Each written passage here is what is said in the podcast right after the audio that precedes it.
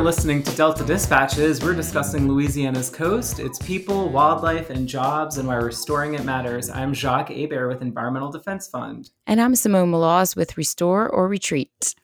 Happy October, Simone. It's I don't know if it feels like fall. I don't know if it's sweater weather, but I've seen a lot of photos from the weekend of folks tailgating. So at least in the football sense, it feels like it's the season, right? Well, we had a really terrible football weekend, Jacques, so we won't talk about that very much. Um, but but on um, yesterday, I guess, um, my little boy Ben's walking and he goes, can you believe it's October 3rd? I was like, you and me both, buddy. You and I me both. feel you, Ben. I feel you, Ben. I know. I mean, it's, we've got, you know, leaves changing up here, folks putting pumpkins out. But then I was at the store yesterday, and of course, you know, we're already seeing Christmas decorations. Yeah, yeah, so, yeah. you know, before long, it's just the mad dash to the end of the year and the holidays and all that stuff. But yes anyway, it's all good. And let's hope for better football weekends in the future for both of our teams. Um, yeah, I was going to say, you got new teams you can follow, but. Um...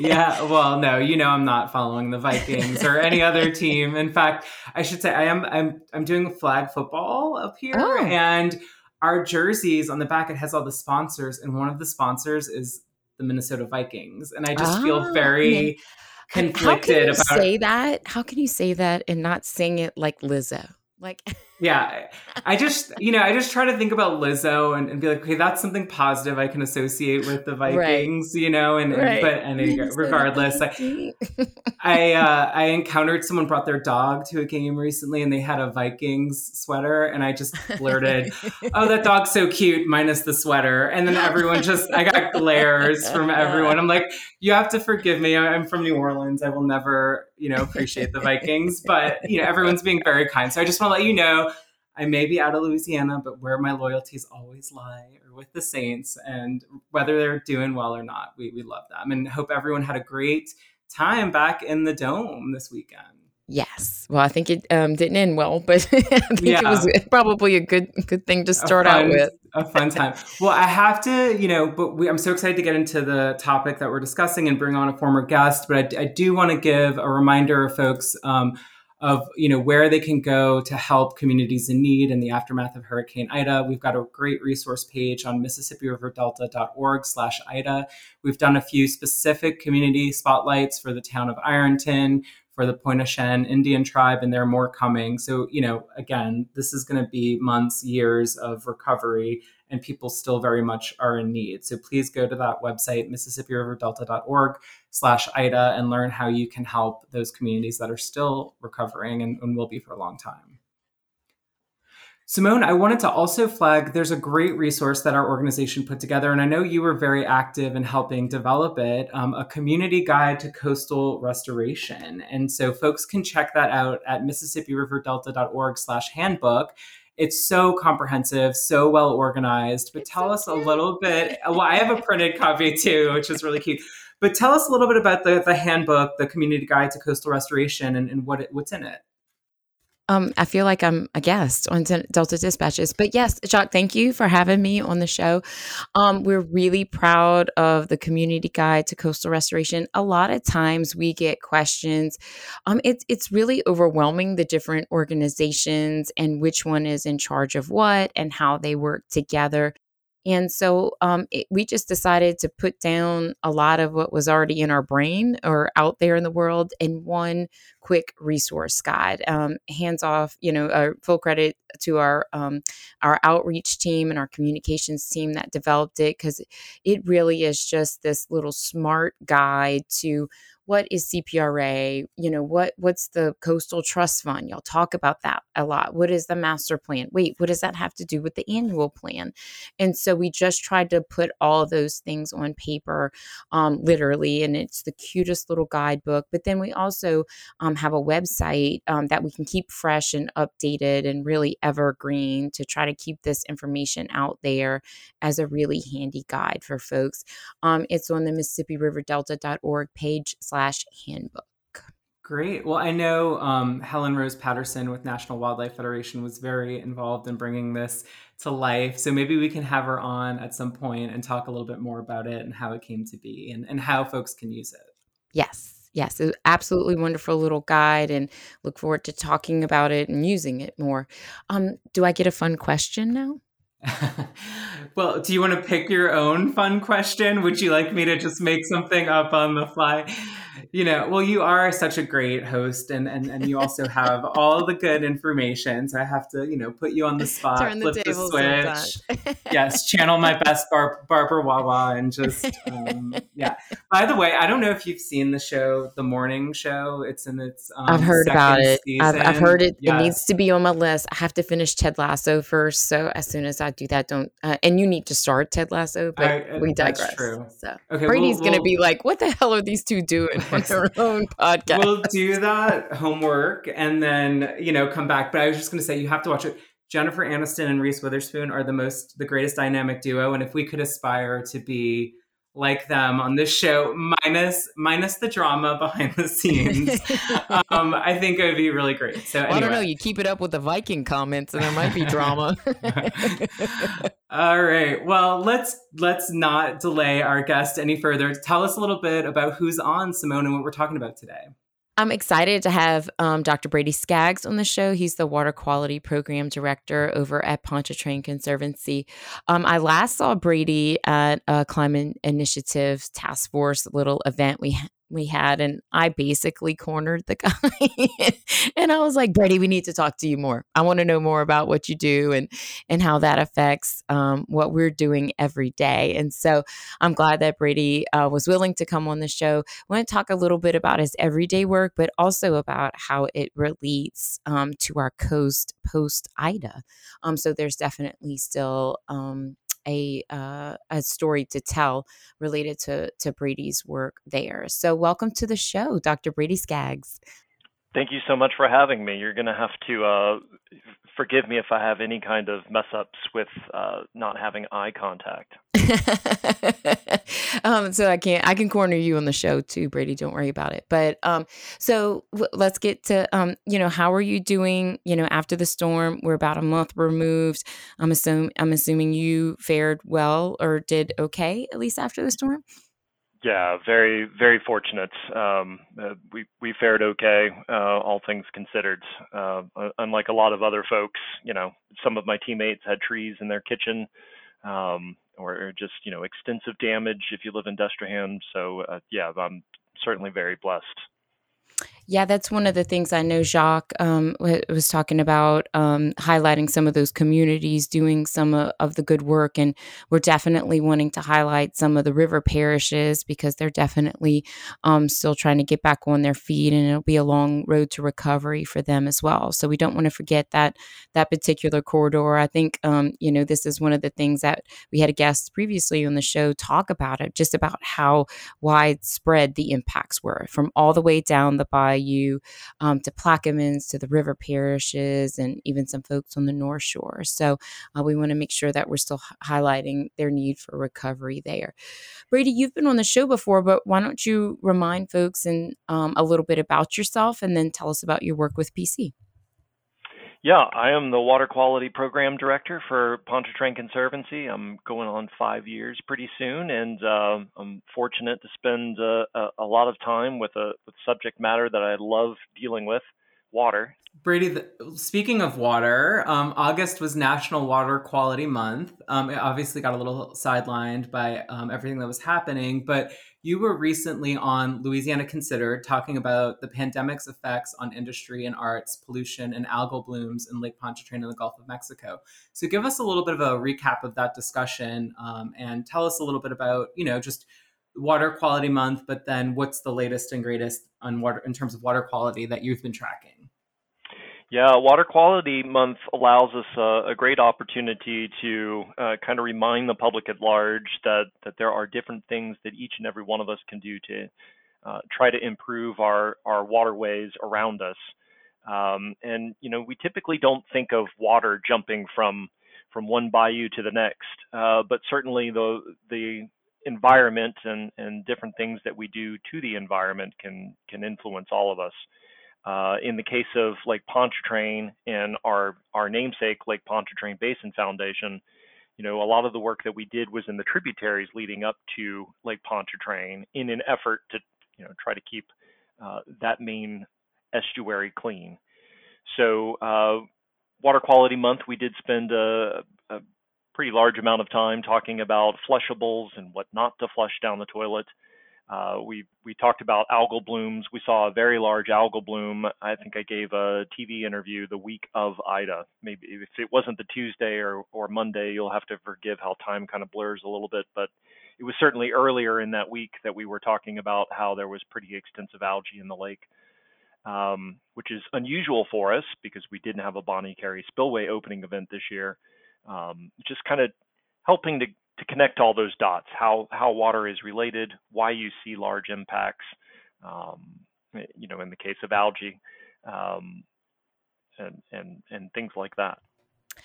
So Brady, this is a, a little off script, but I mean, we're in this unprecedented kind of rainy year, right? I um I think I saw the other day like the fifth wettest year on record and it's only October. So um so like you said, we didn't even have a Bonnet Carré opening. We've just experienced this tremendous amount of rainfall. Right. And so, you know, with all of that rain happening in our basin, I think August was the month that we blew past our annual uh, rainfall average for the year. Um, all that rain and stormwater comes into contact with things that we apply, uh, you know, in the yard or, or, or, you know, maybe coming into contact with. So in the case of fertilizer application, uh, whenever you have large contributions of nitrogen and phosphorus to a to your land and that commingles with rainwater, that's certainly going to an estuary, and you can have eutrophication or or algal production uh, in those extreme circumstances. Uh, and and not having that that contribution of the Bonnet Carré spillway being open this year, uh, it, it's certainly been an eye opener, I think, to see that uh, you can have these really adverse uh, environmental outcomes um, despite not having an open spillway. So um, it, it's really been an eye opening year from that standpoint. Yeah, and I, I, remember, you know, discussing with Dr. Alisha Renfro at National Wildlife Federation at the time of I, I can't remember which opening of the Bonnet Carré it was. It might have been it might have like been twenty with his days. Right. Like y'all, y'all, just can't remember that stuff anymore. It happens so it, often.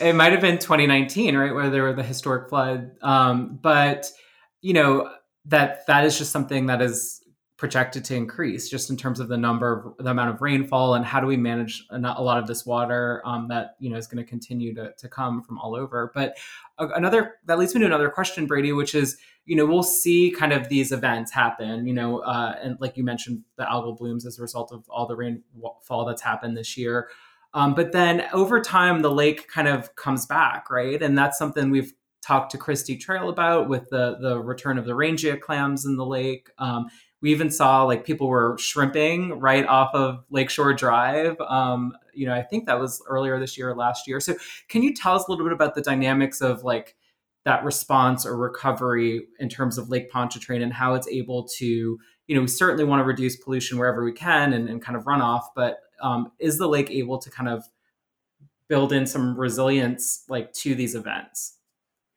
Yeah, um, you know, this has been an interesting problem, uh, I guess, for us in the organization and in the department from the standpoint that uh, HABs and the exploration of harmful algal bloom events is uh, a really interesting science question. Um, and there are some technologies that are newly available that really lend itself to um, trying to, to dig a little deeper. Um, and specifically, what I mean by that is uh, just in 2019, the EPA released criteria for a HAB event, um, which kind of defines what a HAB event is and, and the toxin responsible for, for causing some adverse health outcomes, how to measure that toxin, and then what is a good and safe level for the toxin. Um, and, and, toxicology is a really interesting um, form of math. There's a number of different safety criteria and unknowns that you just don't know about, so you have to multiply by by different safety variables.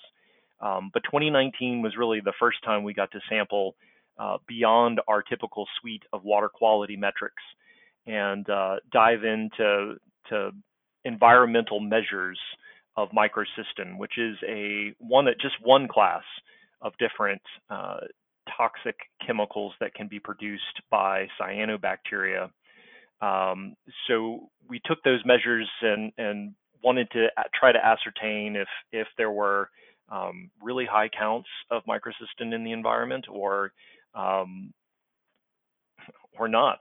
Uh, and, I guess the challenge with this is, and it's been documented in, in the scientific literature, you can have very high concentrations. And, and when I say high concentrations, I mean over eight parts per billion of water. Um, you can have high concentrations of total microcystins in waters where you do not observe uh, a cyanobacterial bloom but you can also have very dense amounts of these cyanobacteria in different water columns and not have a toxic event. So it's uh, you know we we've certainly wanted to understand the dynamics and and try to try to sample uh, just from the standpoint of being able to advise the public um, of of different adverse health outcomes or or you know reasons not to swim or to swim. Um, but we've we've uh, we've certainly been interested in this and because this is becoming a little bit more widely available technology um, that we can measure, it's it's uh, certainly a great space to explore. So, Brady, um, you kind of started to take us down a path of some good general reminders to share with folks about everyday water and wastewater treatment use, those kinds of things. So, um, not everything that flushable really is flushable, right? and and like you mentioned medication right i think there was a time when everybody thought sure just flush that down the toilet right um much less like goldfish those kinds of things but even i know this it, like even that sounds simple but even like don't litter because it ends up in the lake but but really the continued story is is that those cigarette butts those straws they affect our stormwater drainage system, right? So maybe can you just go through some of those general reminders to share with folks, although they seem simple, how they can really impact um, water in the city? Yeah, I think there's three. I think there's three different reminders that that we were talking about during Water Quality Month that are that are very good for the public. Um, the first is don't put anything flushable, quote unquote, flush, flushable down the toilet um, other than toilet paper. Uh, and the reason for that is that it can certainly clog up uh, the collection system or burn out pumps or grinders uh, that are that are required to convey sewage to a sewage treatment plant. Um, don't put medications down the drain uh, because, in, in, particularly if it's if it's a uh, type of medication um, that's that's hormonal or has um, you know some variety of different uh, medical uses, uh, those medications can pass through a wastewater treatment system in very low concentrations. Um, effectively, the wastewater system may not treat or or break down those chemicals at all, uh, and so they can have a environmental impact on fish or other species on the other end of the wastewater treatment plant that you're, you know, the discharge is receiving. Um, and then any kinds of litter and things that that fall in your yard or in the street, uh, all of those materials uh, get pumped out into Lake Pontchartrain. Um, we have so much rainfall that it's not uh, possible to engineer a system that can treat rainwater prior to discharge. So everything that's leaving uh, our area is going into the environment untreated as far as stormwater. Those are really great reminders and just important reminders, right? Because you, we sometimes see the effects of what happens, but you know, there's work that we can do um, on the at the onset to help hopefully reduce that. And I imagine that there's more information and resources on um, Pontchartrain Conservancy's website, scienceforourcoast.org. Okay, great. So um, Brady, let's dig into Hurricane Ida a little bit. Um, actually, let's let's start even before Ida. Um, do you start to see changes in the basin um, even before a storm makes landfall? Uh, certainly, we can, or we can go back and look at some of the trends in the data and see different changes. Um, unfortunately, with a strong kind of easterly wind or or different cyclone events, uh, sometimes we'll see spikes in salinity uh, as water is pushed over um, the Rigolets or or into the into the estuary with those uh, east to northeast type of winds. Um, so we'll we'll see increases in salinity in, in some cases during the fall uh, from from some of our recreational water quality sites. So Brady, even and even during a storm, what happens in the lake and the basin really depends on the track of the hurricane, how much rainfall comes with it, you know, how long it sits, those kinds of things. So um it well, first of all, is that true? And then second of all, I mean, I guess that really if that is true underscores that every hurricane is so different when its impacts to the Pontchartrain basin it is so different. Um, you know, certainly each storm is a different event, but the way that the storm interacts, you know, with whatever land uh, it's making landfall on is is wildly different as well. And here in southeast Louisiana, there are um, just a huge number of decentralized uh, wastewater systems or at-home wastewater systems or on-site wastewater systems. Uh, sometimes, you know, we we commonly call them ATUs or aerated treatment units. Uh, but Southeast Louisiana, by and large, um, has a number of decentralized wastewater treatment things. So if you go to a gas station or a church, there may be a wastewater treatment system uh, on those particular properties. Uh, you really only find widespread uh, wastewater treatment in the city of New Orleans or, or East Jefferson, uh, where you know every structure is connected to the sewer treatment system. So I think on last count, the total number of systems that were permitted by the Louisiana Department of Environmental Quality. So that's just commercial systems. There was 4,200 uh, different systems that could have been in the pathway of, of Hurricane Ida. Um, and that's a lot of wastewater, right? And and that's assuming Brady. Sorry, that's assuming they're all working correctly. Well, yeah. So the, you know those storms are all in the path of the hurricane, and uh, that that cyclone event knocks out power. And once you knock out power, you don't have the oxygen necessary for the for the wastewater microbes that are that are in those systems to treat sanitary waste. So um, you know, we we notice some impacts to different watersheds. And in the case of um, Bayou Castine, I did uh, the sampling run on September 2nd, so just a few days after uh, Hurricane Ida made landfall. Uh, and Bayou Castine, which is uh, near Mandeville, uh, it's one of the tributaries uh, right next to the city of Mandeville.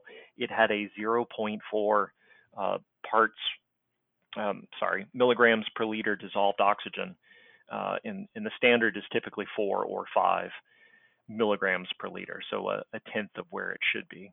Um, it, it, it, certainly impacts watersheds to have untreated wastewater, making it into you know our different bayous and, and rivers. Brady, that leads me to my next question, which I mean, obviously, after a storm, there's a lot of focus on the uh, those directly impacted, you know, cleaning up your home, et cetera. But you also had to get to work, you know, as a water quality team um, and monitor the impact. So tell us a little bit about some of the work you all did in the aftermath of Ida.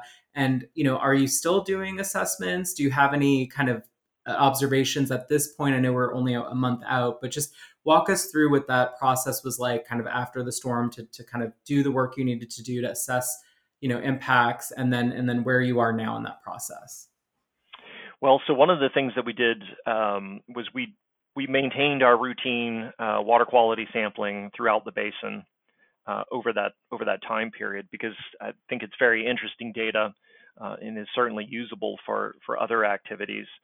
Um, we saw very suppressed dissolved oxygen values uh, across the basin in the three weeks after the storm and we certainly saw lots of fecal coliform or other measures of, of fecal pollution, untreated wastewater, uh, if as it were, um, by the different microbial counts and tests that we do.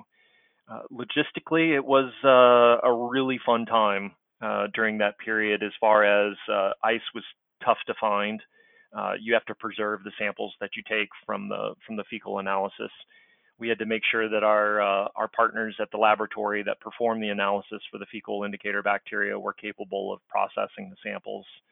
Uh, you know, the roadways were were all a mess immediately after the storm, as far as down power lines and uh, debris that could that could cause issues with with travel. Um, but uh, we continue to collect that data, and um, it, there there are some interesting uh, data changes shortly after the storm. But uh, you know, we do anticipate seeing a rebound for a lot of those metrics as well. It's interesting how, you know, after a storm, you, first of all, like we all become little meteorologists when it comes to a storm because we learn all these new words and all these things. But even after a storm with boil water advisories, and we know when the sample has been sent to the lab that needs testing to lift boil water advisories and things. So those are all fun things you learn after hurricanes here, um, before and after hurricanes. Brady, how long will y'all do post Ida a set that will continue obviously you're doing your everyday work but I guess I'm asking how long how long do you think some of that could be impacted just because of Ida? Like how long does it kind of recovery um how long does that process take? You know I don't know and I think that's one of that's going to be one of the interesting things to see with the data set uh, certainly and I think it, it it's as you get closer to that eye wall track um, you know the the impacts and, and level of of uh, damage and the ability re- to repair from that damage is is certainly going to be a longer timeline. So I guess there's a lot more to learn there. So what will you be um what in in general are you looking at uh, work wise in the upcoming months? Um just tr- like things that you do on a set schedule or is there anything interesting that you'll be looking at? Well, we are um, we have a, a, variety of things that are very interesting. We are um, we did get a grant from North Shore uh, Community Foundation to assist different wastewater systems uh, in the Florida parishes uh, and to to help those folks out that had severely impacted wastewater systems. Um, you know, for us, that's uh, that's kind of a, a, public health emergency. So we want to um, certainly provide technical assistance to those to those communities where we can. Uh, and then going along with that is uh, the capturing of data associated with uh, the operation of those systems. And uh, I know y'all have really done some great work uh, conveying the importance of coastal restoration and the need for it. Uh, but I think one of those, um, you know, maybe those conversations that certainly warrant further discussion or, or getting more folks engaged in is is all the infrastructure that comes behind some of those restoration projects. Um, and, and, certainly for us, what we've seen is that uh, a lot of these decentralized wastewater systems are great when you're talking about climate change or carbon footprint or energy footprint, um, but it, it's um, it's a real challenge in events where you've had widespread power outages because uh, wastewater treatment effectively stops. Brady, there's so much, you know, to track, you know, in terms of the work of water quality. And, and I mean, just it makes me think about there's so much water, right, across Louisiana, so many areas, uh, and certainly in the Pontchartrain Basin. Um, but thankfully, Pontchartrain Conservancy has a number of resources that are available to the public to help them, you know, understand impacts, to track, you know, water quality. I think there's a new one that is connecting water quality to weather. So tell us a little bit about the Lake and Coast app what it does, and where people can access it. Coast app was was new in August. Uh, we've already pushed out an update, and I think that update went out this morning. But uh, our Lake and Coast app is all the weekly data that we collect uh, on a on a weekly basis. So we usually sample on Tuesdays. Um, that that was delayed a couple of days here and there with Hurricane Ida. Um, but we post all of that data uh, to the app and the app is pretty cool for a couple different reasons. You will know as soon as we uh, push the data out, there's a cool little notification that you can set up on your phone if you're if you're running Android or iOS uh, to know when that data is new or current. Um, and it also has uh, proximity as far as weather, so it will source uh, weather information and rainfall. Uh, rainfall is one of the variables that we certainly see really high fecal indicator bacteria uh, or, or pollution associated with fecal uh, bacteria uh, as a result of, of rain events. So um, for samples that, that have had rain or sample sites that have had rain in the prior 72 hours, it'll kind of give you a heads up with a little cloud and water icon that, uh, you know, even if we collected that sample on Tuesday and everything looks good, there is the potential for, um, you know, some higher counts.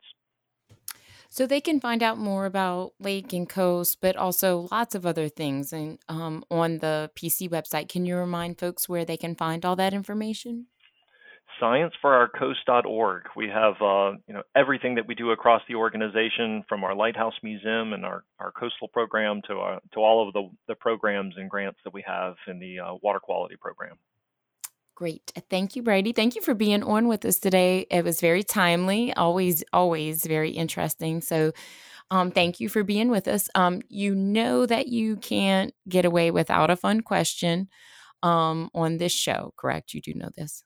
I thought you were wrapping up, so I thought I was getting out of it. Not so fast. No, no. It remains probably my favorite part of this entire show, um, just because I think you get to learn so much about people. And so sometimes I want to ask one question and then it turns into like six questions. So um, but I'll, I'll just keep it at this for today. Jacques mentioned at the top of the show how, you know, they were already having Christmas stuff um, and we are not even through Thanksgiving yet. So um, why don't you just tell us your favorite holiday?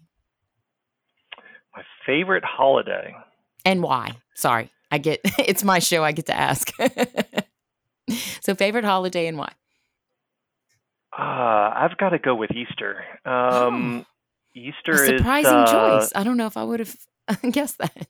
Tell me why. Well, I just I just love the springtime so much. I love all the flowers that are in bloom. Like the the Louisiana iris is one of my favorite flowers. I, I just love everything that comes back.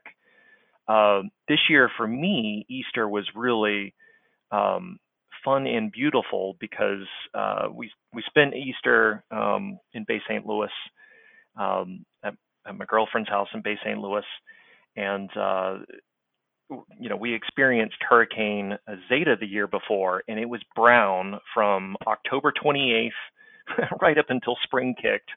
And so uh, I just I thought Easter was uh, you know for all of the you know the the religious reasons and, and the symbolism in it, it was just a, an absolutely beautiful time, and I, I always like it when the uh, you know the trees and the flowers wake up from their their their winter sleep. Yeah, it kind of gives you that jolt, right? You know, the like, okay, out of the dreary onto the real things. Um, and I do, I do love Louisiana irises. I'm, I'm trying to figure out how I can have some in my yard. I don't think it's very conducive of that, but I do love them. Um, Jacques, I'm gonna, um, my show, I can do what I want. Um, so I'm gonna ask you the same question. Okay, and uh, it's my show, and I can do what I want. So I'm gonna say, I'm gonna say, uh, whatever holiday I'm celebrating, I'm taking a playbook out of a former guest Eric who gave that, yeah, question, that answer to the question of what favorite bird. What's your favorite bird? And he said whatever one I'm looking at. So I'm gonna say it's too hard to pick, you know. And I go back and forth. I mean, Halloween's coming up, and so it's always fun to getting that fall festival feeling. But then I love Thanksgiving, I love Christmas, I love New Year's, you know, Mardi Gras. I just I love them all. So whatever holiday I'm celebrating. What about you, Simone? So since you're putting the questions, I'm out. I'm this is why we're perfect together. I I'm just like you. I love whatever's coming up next. I love love Halloween has always been like a big big favorite of mine, but you know, um we have a Thanksgiving tradition that I love and and those kinds of things. So I'm kind of I'm kind of the what's next girl, and I I love those. But I do really love Halloween. That's a, a big one. That's always been super fun um, for me. So I'm I'm um, looking forward to that. It, it is certainly something um, after these past couple of rough weeks to something to look forward to. So, um, okay, Jacques, Jacques, how about Jacques and Simone? What if you were on a podcast that was not your own and felt compelled to give only one response? What would you say? Okay. Oh, come on, Brady. This isn't your show. Um, I'm, I might go Halloween. Jacques? Okay. Let's do this together. Would you, which you I think I'm gonna go. Honestly, I think I'm gonna go Thanksgiving. I just mm. love, you know, I love cooking. I love food. I love gathering with family and friends, and just, you know, and um, yeah. So I and I think Thanksgiving's that perfect like transition in between like, you know, Halloween and Christmas, where you're kind of getting a little of the Christmas feeling in there. So I think, yeah, I'll have to say Thanksgiving's my favorite. Look at Brady. Like Brady, whenever you can't make the show, Jacques, I'm gonna make Brady come on and co-host. I like his his aggressive his, his aggressiveness. Yeah, thank you, Brady. um, Brady, if it's okay with you, I'm gonna close out with the uh, coastal stat of the week, and then Jacques will wrap up with the coastal voice. Is that okay? Please, by all means. so I thought this was a cool um, stat of the week. We usually just gives you facts and figures, but I thought this was really cool when I came across this on the on the PC website. Um, but the U.S. Geological Survey and the U.S. Environmental Protection Agency recently mounted an underwater sensor at the New Canal Lighthouse that is kinetic connected to a kinetic sculpture created by the EPA. The sculpture is a trout that moves and lights up with different colors based on the water quality data that the sensor is reading. It's a fascinating way to interpret water quality data. The fish sculpture tests the salinity, algae, dissolved oxygen, and turbidity of the water and you can see that trout at the New Canal Lighthouse. Brady, I know y'all had a naming contest recently. Um, I don't want to spoil that, but I guess we'll have to um, bring that back. Um, we'll have to share that information with our listeners. Yeah, there were some uh, there were some you know things we can't can't mention, but there were certainly some great uh, great great different suggestions as far as the um, the name of the fish. I'm gonna have to twist Kristi's arm for her to tell me. My vote was Louise for no particular. Or Ouiser. Oh. we could do Ouiser May Boudreaux. Oh my goodness. Okay. I was gonna say they should name it Dr. John Lopez, but but I think if we're going uh, Steel Magnolias references, then obviously that's my vote. So. Michael Hopkins said a fish called Wanda. And oh, that's all. That's a good one. So good. That's a good one. That one is uh, good. oh, see. Okay, yeah, we could have so much fun with this, but um, but yes, please keep us posted I think we're all very um, invested in the name of this fish now. We'll so. go check out Wanda at the New Canal Lighthouse.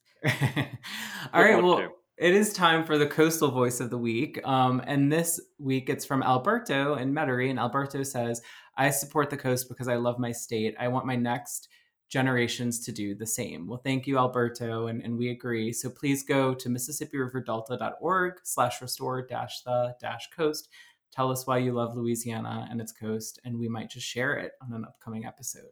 Jacques, sorry to interrupt, but one more time remind folks about Pointe-aux-Chenes as well. Yes, thank you. So there are great resources on our website that include organizations that are active and doing ongoing recovery and relief for communities impacted by Hurricane Ida. You can go to MississippiRiverDelta.org slash Ida to find those organizations and understand the needs. There's also two spotlights so far. We hope to do more. Um, one's in the town of Ironton, and one is on the Pointe-aux-Chenes Indian tribe, both communities that were really badly impacted by Ida and, and, need our help. So please go to the website and learn how you can help those specific communities and others. And, and as I said, we hope to feature more in the coming weeks and months.